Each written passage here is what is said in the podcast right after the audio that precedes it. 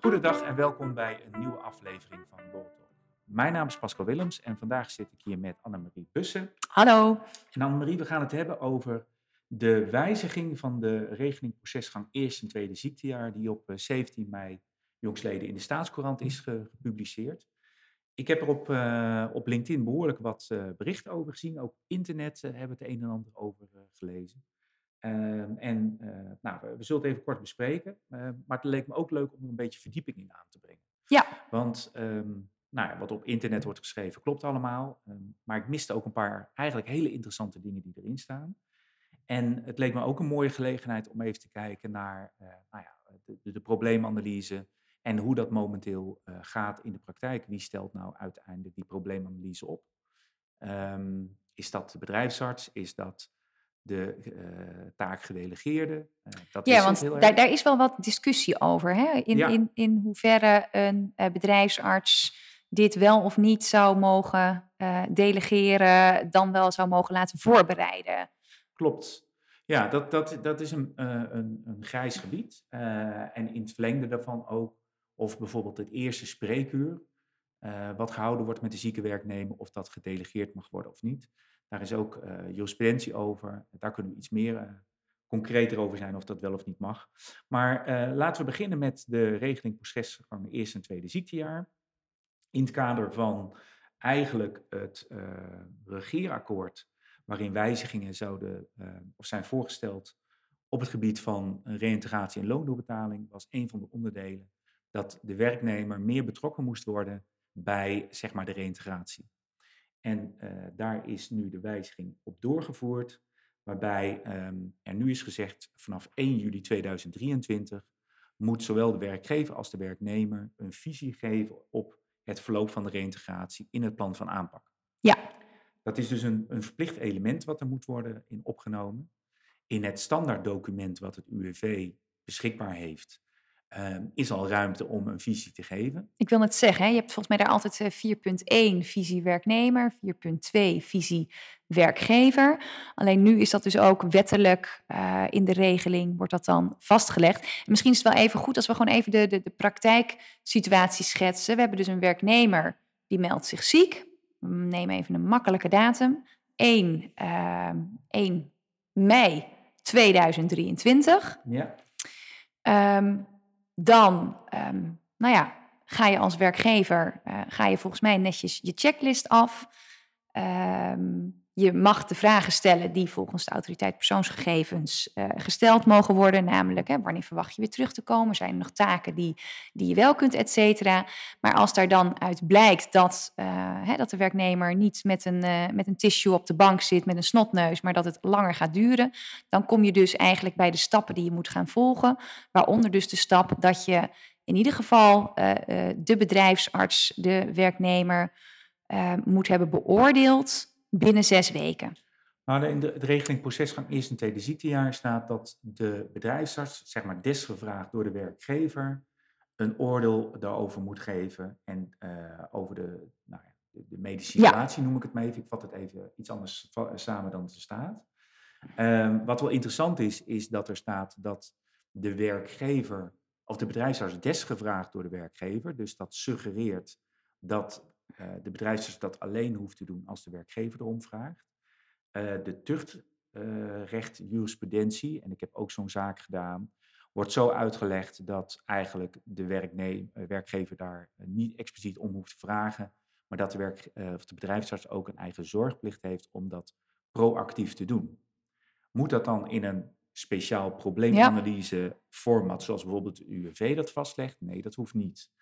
Het mag ook bijvoorbeeld staan in een schriftelijke terugkoppeling. Um, maar waar het om gaat is dat, uh, dat is eigenlijk het, het piketpaaltje dat wordt geslagen, uit het na zes weken. Ja. Beoordeelt de bedrijfsarts of um, ja, er lijkt dan sprake te zijn voor langdurige arbeidsongeschiktheid.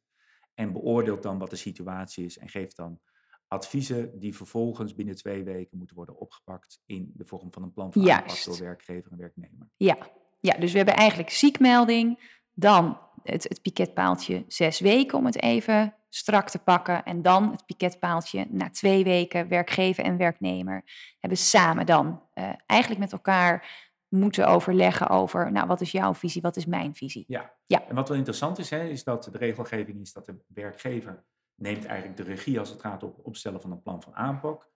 eh, binnen twee weken nadat de probleemanalyse is opgesteld.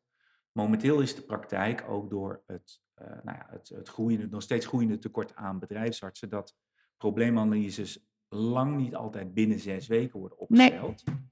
Ehm, en dan is de vraag, ja, vanaf wanneer gaat die twee weken termijn dan eh, lopen? Ehm, want ja, de wetgever is er destijds vanuit gegaan, uiterlijk na zes weken wordt dat gewoon gedaan. En dan binnen twee weken pak je het op, ook om de voortgang erin Ja. te houden. Eh, maar in de praktijk gebeurt dat niet. Eigenlijk zou je zeggen, in uiterlijk week 8 is dat plan van aanpak. Eh, maar dat gebeurt dus ook best wel wat later. Dus soms schuift zo'n heel riedeltje op. Is dat dan erg? Nou ja, ja en nee. Kijk, je houdt je formeel niet aan de regeling procesgang eerste en tweede ziektejaar. Ja. Dat wordt eigenlijk pas problematisch op het moment dat het UWV na einde wachttijd gaat beoordelen. Want als in die periode de medewerker herstelt, dan wordt het niet beoordeeld door het UWV. Kan hoogstens de werknemer zeggen, goh, werkgever, ik, ik had eh, dit eerder met jou willen bespreken. En daar heeft hij natuurlijk dan wel een punt. Welke juridische gevolgen dat heeft, is natuurlijk maar de vraag. Ja, Ehm, maar juist zie je dat bij eh reïntegratiebeoordeling, bij de beoordeling van de RIF-toets achteraf, dat dan blijken die termijnen Ja. wel bijvoorbeeld belangrijk te zijn. En daar past ja, deze regeling ook wel een beetje in. Hè? Dus de betrokkenheid van de werknemer, ehm, dat moet hiermee vergroot worden. Ehm, er wordt ook gezegd in de toelichting, want die toelichting is best interessant. In de toelichting wordt gezegd, ja, eh, het kan zijn dat de werknemer eh, niet over voldoende kennis beschikt om zijn visie te geven. Hè? Want het wordt niet alleen gevraagd van, god, doe ik het Nee. goed, maar eh, wat denk je zelf over je passende arbeid? Wat kan je daarin wel en niet in doen? Ehm, en daar zegt de toelichting dat, eh, dat er eventueel toe kan leiden dat in goed onderling overleg de medewerker ook onafhankelijke deskundigheid kan inschakelen. en op wiens kosten is dat dan? Ja, dat staat er natuurlijk niet bij. Dat wil natuurlijk iedereen wel weten. Op wiens kosten is dat? Maar dat staat er, dat staat er niet in. Het gaat vooral om dat het in eh, goed onderling overleg eh, gebeurt. Ehm, ik zet de microfoon trouwens even iets harder. Want ik weet niet of ik goed te ver- verstaan ben straks. Ehm, eh, maar de- dat is een beetje hetzelfde als andere inspanningen natuurlijk. Hè, Ja. Over interventies, wie gaat dat betalen? Ehm, uitgangspunt is dat een werknemer ja. niet hoeft te betalen voor Juist. arbeidsdienstverlening, verzuimbegeleiding en dat soort dingen. Dus primair komt het op dat bordje te liggen. Dat hangt van de omstandigheden van het geval af. Is hulp nodig? Wat is kennisniveau van de medewerker? Heeft het toegevoegde waarde? Ehm, maar omdat die zin er wel in staat, heb je daar wel, zou ik zeggen, een, een haakje om aan op te hangen. Van goh, ik kan het eigenlijk niet overzien. Ik wantrouw de bedrijfsarts en de werkgever en ik wil mijn eigen onafhankelijke deskundige hebben. Daar kan je van- Eigen onafhankelijke deskundige, Ja. daar kun je dan ook alweer de discussie dus over krijgen. Ja, Eh, en dat vind ik er ook lastig aan wat, eh, wat hier wordt opgeschreven. Want je, je, je zet de deur open naar weer een nieuw discussiepunt. nou exact. Dat is dus precies, hè, als, jij dit, als jij dit zo voorhoudt, en, en dat is misschien dan een beetje voor ons beroepsdeformatie, want het zal, 9 van de 10 keer doe je inderdaad hè, als werkgever met werknemers samen, wil jij, heb jij hetzelfde doel. Alleen ja, eh, ehm, uit de dossiers die bij ons op het bureau komen, blijkt wel weer dat ook juist tijdens ziekte er vaak zaken zijn die tot meer verwijdering gaan volgen, of zelfs uiteindelijk tot een arbeidsconflict, omdat een werknemer vindt dat de bedrijfsarts in het straatje van de werkgever praat, of soms vice versa. En dit is wat mij betreft weer een extra, nou ja, ehm, nou ja, haakje waar een werknemer van kan zeggen: Ja, maar ik ben het er niet mee eens of ik kan het niet. Ja, jij moet dan nu maar betalen iemand die ik ga uitkiezen. Ja, Ja, ik weet al wat een werkgever zegt. Ja, hallo, eh, het, is, het is vrij eenvoudig. We hebben al bij wijze van spreken een case manager die zich ermee bezighoudt. We hebben de, eh, de bedrijfsarts of de arbodienst al. En dan moet er nu ook, en nog even los van hè, een UWV-deskundige oordeel of een second opinion, wat natuurlijk ook wel vaak eh, uit de kast wordt getrokken, als een werknemer ehm, gewoon dwars wil liggen. Laten we, laten we heel eerlijk zijn. nou ja, dat, dat is zo. Kijk, wat nog steeds wel eens over het hoofd wordt gezien, is dat zowel een bedrijfsarts of een arbeidsdienst onafhankelijk hoort Ja. te adviseren. Het, het gevoel soms is, is dat, nou ja, wiens brood men eet, wiens woord men spreekt. Hè? Dus ehm, wie betaalt, bepaalt. Um, dat blijft nog een beetje altijd boven de markt hangen, terwijl dat, dat denk ik in heel veel gevallen uh, absoluut niet zo is. Ik wil net zeggen, we hebben genoeg werkgevers die ook zeggen van luister, ik betaal genoeg, waarom krijg ik nu dan hè, een bedrijfsarts die dit adviseert? Ja, omdat het een onafhankelijk, uh, een onafhankelijk oordeel is. Ja, en, en, toch blijft het altijd wel boven hangen. Aan de andere kant uit heel veel onderzoeken blijkt hè, dat uh, het merendeel van de medewerkers wel gewoon tevreden is, bijvoorbeeld over de onafhankelijkheid van de bedrijfsarts.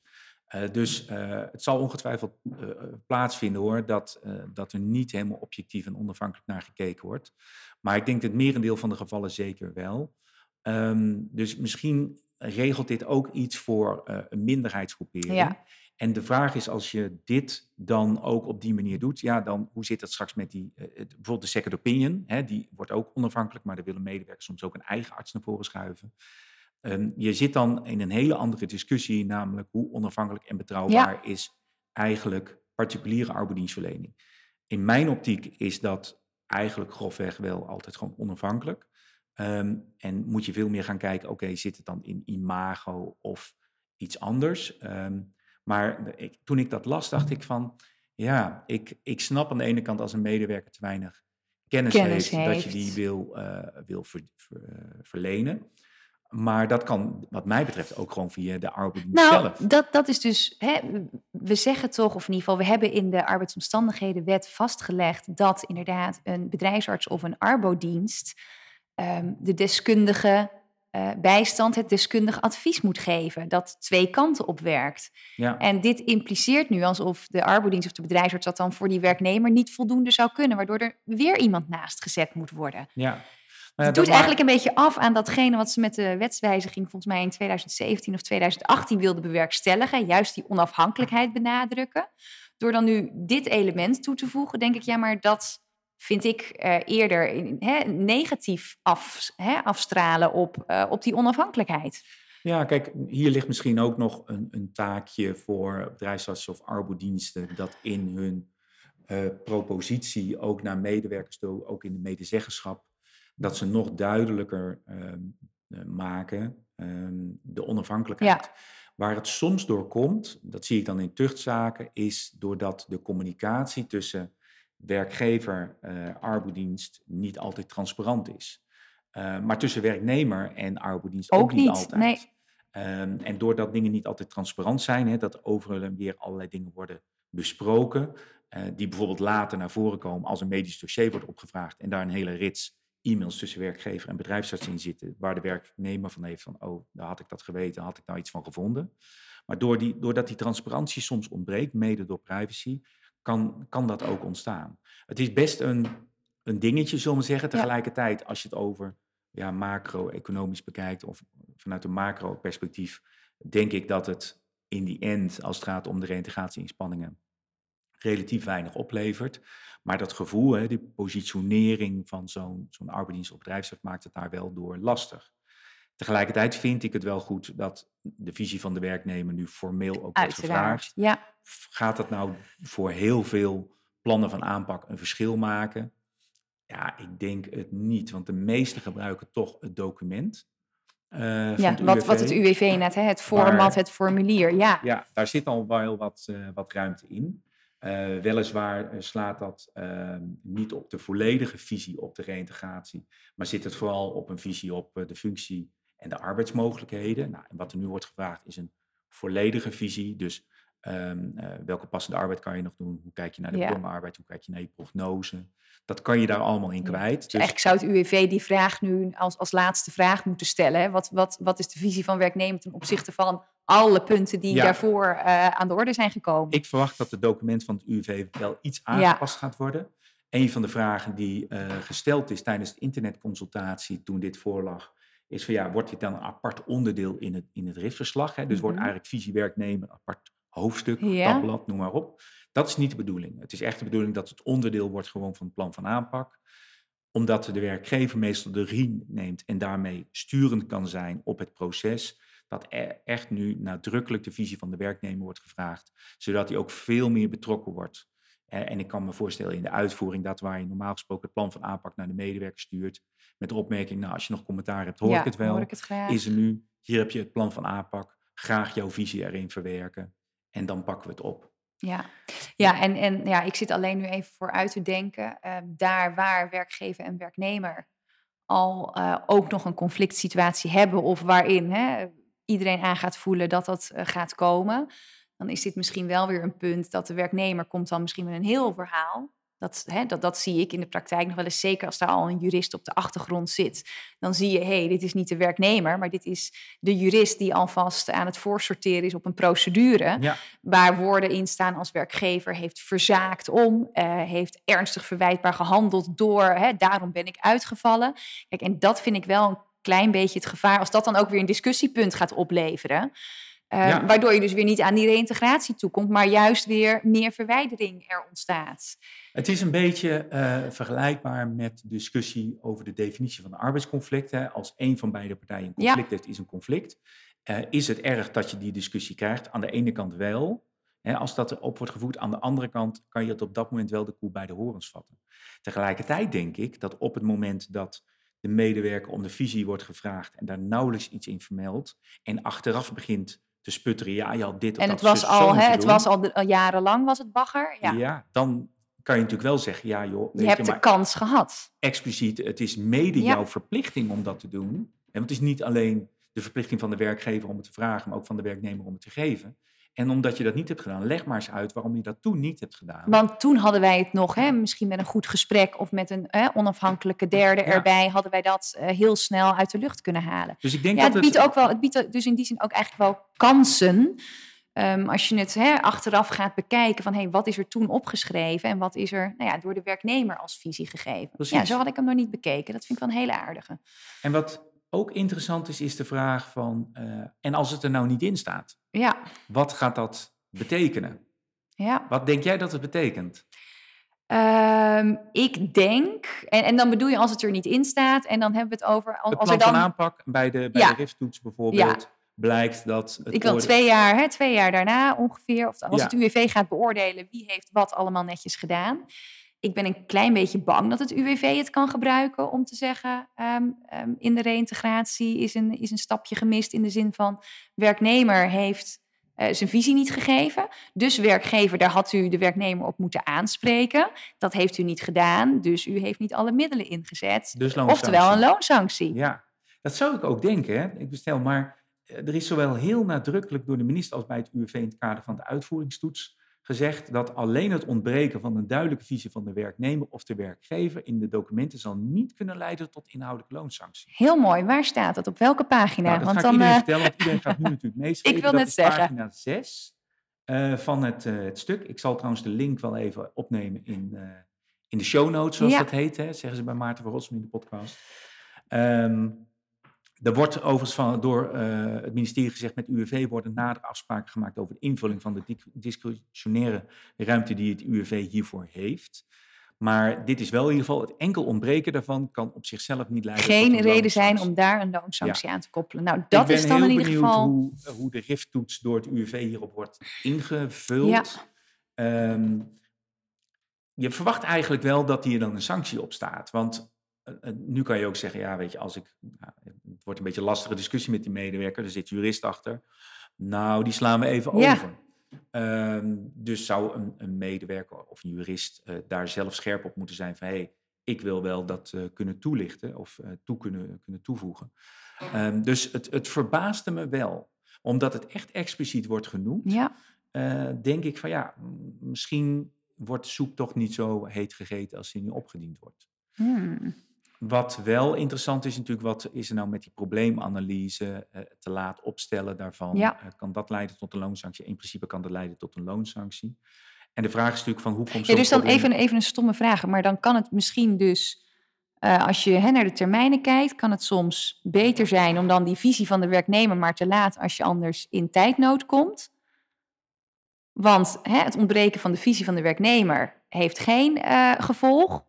Terwijl als jij hè, te laat bent, dan kan het UWV zeggen: hey, hartstikke fijn dat je drie pagina's visie van de werknemer hebt. Maar ja, dat had je, dat had je vier weken eerder moeten ik doen. denk, Als ik het zo lees, strikt genomen wel. Hè. Kijk, of het UWV in alle gevallen dat je net te laat plan van aanpak hebt opgesteld hè, en je kan het uitleggen, dan, dan hoeft dat niet. Ja, maar stel je krijgt zo'n discussie met de werknemer. Die zegt: Ja. joh, ik kan het allemaal niet overzien, ik kan het niet zelf, ik wil een eigen. Hè. Dat, nou, daar kan best wel een aantal weken overheen gaan, denk ik. Ik zou eerder dan een plan van aanpak indienen zonder de visie van de medewerker. En later, Achter- als je die ja. wel hebt, een bijgesteld plan van Ja. aanpak maken. Want dat kan eigenlijk altijd. Hè. Je kan gaandeweg Ja. het proces altijd zeggen, goh, wij passen het, eh, het plan aan. Dan wanneer je ehm, bij die termijnen, weet je, die termijnen vind ik altijd eh, best precair. En ben je best wel afhankelijk van hoe hoe Nou ja, hoe de UWV, ik wil net UWV zeggen, hoe de. UWV-medewerker het, eh, het toetst. Nee, maar Ja. dat, dat is dan denk ik wel een, een goede tip voor na 1 juli. Ja. Dat mocht je met, met de harde termijnen eh, een soort van in gevaar komen, dan dit is hè, dat je wel vastlegt, we hebben het allemaal gedaan en de visie van de werknemer daarover, hè, daar komt nog een deskundige bij of daar zijn we nog over in overleg. En die wordt daarna dan toegevoegd. Precies, zo zou ik het eh, Ja. inderdaad doen. Deze, deze regeling gaat overigens in per 1 juli en niet met terugwerkende kracht. Dus er Nee. staat nadrukkelijk dat alle documenten die vanaf 1 juli, dus 1 juli en later, wordt opgesteld. Dus als je dan een plan van Ja. aanpak maakt. Dan Dus als je dat 2 meenemen. juli een plan van aanpak maakt, Ja, dan ehm, moet je hier wel rekening mee houden. Maak je hem op 30 juni, dan nog Ja. niet. waarvan ik niet weet of dat een zondag is. Nou kan je op een zondag natuurlijk ook prima een plan van aanpak opstellen. Ehm, Zes dagen zult gij arbeiden. Ja, ja, dat weet je heel goed. Ehm, maar dat staat partijen helemaal vrij Ja. om, om dat te doen. Het laatste puntje wat ik nog even wilde aanstippen, waar we in de praktijk nog wel eens vragen over krijgen, ha- haakt hier een beetje op aan. Maar is die, eh, die probleemanalyse, ik zei het net al, eh, wie stelt die nou op? Ja, Eh, de, de wet zegt dat de bedrijfsarts dat desgevraagd door de werkgever opstelt. In de praktijk vinden de, veruit de meeste eerste contactmomenten tussen eh, werknemer en, en arbodienst, bedrijfsarts, vinden plaats met een taakgedelegeerde. Ehm, en dan komen we natuurlijk bij het NVB-standpunt taak, eh, taakdelegatie, Ja. zoals ik het even noem. Mag eh, een bedrijfsarts het opstellen van de probleemanalyse delegeren? Mijn standpunt daarop is nee, dat mag hij niet delegeren. Hè, dus de, de, de bedrijfsarts moet de probleemanalyse opstellen. Um, maar in de praktijk wordt natuurlijk best wel wat voorbereidend werk gedaan voor die probleemanalyse. Hè. De, de taakgedelegeerde verzamelt gegevens en uh, legt dat bijvoorbeeld voor aan de bedrijfsarts, die beoordeelt dat uh, en stelt zelf de probleemanalyse ja. op. Een stapje verder is dat er een soort conceptprobleemanalyse door de taakgedelegeerde wordt opgesteld en wordt voorgelegd aan, uh, aan de bedrijfsarts die dat afvinkt. Um, ja, ik, mijn persoonlijke mening, een beetje op basis ook van de jurisprudentie, uh, uh, die we volgens mij eens een keer eerder hebben besproken, is dat uh, de bedrijfsarts daar wel op een of andere manier nadrukkelijk bij betrokken moet zijn. En ik vind een, een conceptprobleemanalyse die afgevinkt wordt, vind ik te mager. Uh, voor mij is een schemergebied een de spreekuur waarbij de uh, probleemanalyse informatie door de bedrijf, aan de bedrijfsarts wordt aangeleverd. Mm -hmm, ja. En die op basis daarvan een beeld vormt. En als zij zegt, ja, dit is zo'n duidelijk medisch beeld. Ja, hier is geen twijfel over mogelijk. Moet hij dan contact hebben gehad? Ja, ik twijfel daarover. Um, als je streng in de leer bent, zou ik zeggen, de bedrijfsarts moet altijd wel contact opnemen. Ja. Um, maar ik kan me ook voorstellen dat er situaties zijn dat het totaal geen toegevoegde waarde heeft. En je kan ja, kan uitleggen waarom dat niet is. Ik, het zou wel, wat mij betreft, dan echt belangrijk zijn om dat goed vast te leggen als bedrijfsarts. Waarom je dat niet ja, zelf in die specifieke situaties, dat je eigenlijk echt dat, dat, dat maatwerk, uh, maar ook vastlegt. Hè? Je Ja. past het toe, maar je, um, je legt het ook echt vast waarom bij deze, uh, bij dit ziekteverzuim, um, or, or, deze Ja. keuze is gemaakt. Ja. Um, wat in de jurisprudentie wel in ieder geval blijkt, is dat het eerste contactmoment wat er is tussen de medewerker en de arbodienst mag Ja. met bijvoorbeeld een arboverpleegkundige. In die zaak ging het over een Ja, dat was zo'n tuchtuitspraak, geloof ik. Het hè? was een ja. tuchtuitspraak en Ja. vervolgens ook in de, uh, in de procedure tussen werkgever en werknemer werd het door de werknemer ook opgevoerd. En toen heeft het gerechtshof, ik zeg het uit mijn hoofd, Arnhem Leeuwarden, maar pin me er even nu niet op vast, heeft toen eigenlijk gezegd dat is, dat is niet verkeerd. Dus daaruit blijkt dat dat eerste spreekuur mag best daar uh, met, met een arbeidsverpleegkundige. In de tuchtrechtuitspraak wordt gezegd, uh, dat is namelijk niet het reïntegratiespreekuur. Ja. Waarmee ze denken Daar wordt een verschil bedoelen- gemaakt, hè? Ja. bedoelen het probleemanalyse spreekuur. Eh, Daar zit nog grijs gebied. En wat mij betreft, eh, ja, omdat in de praktijk eh, door het groeiende tekort aan bedrijfsartsen en de hoge werkdruk, dan er moet veel meer opgepakt worden ta- door taakgedelegeerden. Dat heeft de SER ook eigenlijk min of meer gezegd. Dat gaan we in een andere podcast bespreken. Ja. Denk ik dat ehm, er eh, concreet aandacht moet zijn voor taakdelegatie en het verder aanpassen van het eh, het verenigingsstandpunt van de E ENVB op dat punt. Omdat dat wel leidend is van hoe we dat met z'n allen gaan doen. Althans, hoe bedrijfsartsen dat doen met taakgedelegeerden en hoe de arbeidsdienstverlening is ingericht. Want, want weet jij zo ook, want, want dit is natuurlijk hè, een, terugkerend iets. eh, door dat tekort, ehm, ehm, ja, zou je bijna zeggen, is dit iets waar je heel serieus naar kunt kijken. Omdat je er bij wijze van spreken eh, hè, dat meteen zou kunnen gaan toepassen. Terwijl meer mensen opleiden, meer, hè, er wordt nu meer financiering vanuit de overheid ook weer dan tijdelijk. Ja. Dat, ja, dat levert niet, bij wijze van spreken, binnen nu en zes maanden eh, een oplossing. Nee. Eh, maar, maar bijvoorbeeld de Octas, weet je dat die dit ook meenemen? Of dat de NVRB inderdaad hierover nadenkt? Ja, of ben je roepend veel- in de woestijn? Ja, nee, zeker niet hoor. Er wordt op heel veel punten eh, gewoon sowieso naar de inrichting Ja. van de bezuinbegeleiding alles gekeken. Daar wordt dit ook in meegenomen. Het staat gewoon vast, taakdelegatie is op dit moment het instrument wat ervoor zorgt dat het, het hele stelsel niet helemaal in elkaar klapt. Ik heb voor eh, TBV, dus het, het eh, tijdschrift voor bedrijfsartsen en verzekeringsartsen, recent een artikel geschreven. En op TBV Online een uitgebreide stuk waarin ik een aantal aanbevelingen doe op welke punten het NVB-standpunt zeg maar, aan een opfrissing toe is. Daar hoort dit onder andere bij, maar ook op een andere manier kijken ook naar zij-invliegers, ehm, eh, physical assistants als een soort nieuwe tussenlaag Ja. tussen artsen, Ja, verpleegkundigen. wat je natuurlijk in, in, in, de, in de ziekenhuiswereld ook gewoon ontzettend veel ziet. Precies. Ja, En ik, ik pleit er wel voor dat eh, er een eh, nou, wat meer toekomstbestendige, en toekomst is echt korte termijn, omdat we niet weten wat over een paar jaar met het stelsel begint, maar dat we veel meer gaan kijken naar waar eh behoefte is in de markt en hoe je de kwaliteit van de arbeidsdienstverlening en bedrijfsgeneeskunde nog steeds op eh, peil kan houden, Ja. maar dat er iets meer ruimte en mogelijkheden ontstaat om die taakdelegatie goed in te vullen, omdat er nu heel veel punten nog niet zijn ingevuld. En ik, eh, in de reacties op dat stuk wat ik heb geschreven, begreep ik dat daar ook heel goed over nagedacht wordt en over nagedacht gaat worden. Dus ik heb een goede hoop dat dat eh, ja, hopelijk ergens dit jaar nog wat verder ja, wordt aangevuld, uitgebreid. En met een nog iets bredere blik ook naar de toekomst en naar kansen en mogelijkheden die, die het stelsel ook biedt, naar wordt gekeken. En als daar eh, nieuws over is, zullen we dat zeker als eerste hier eh, melden.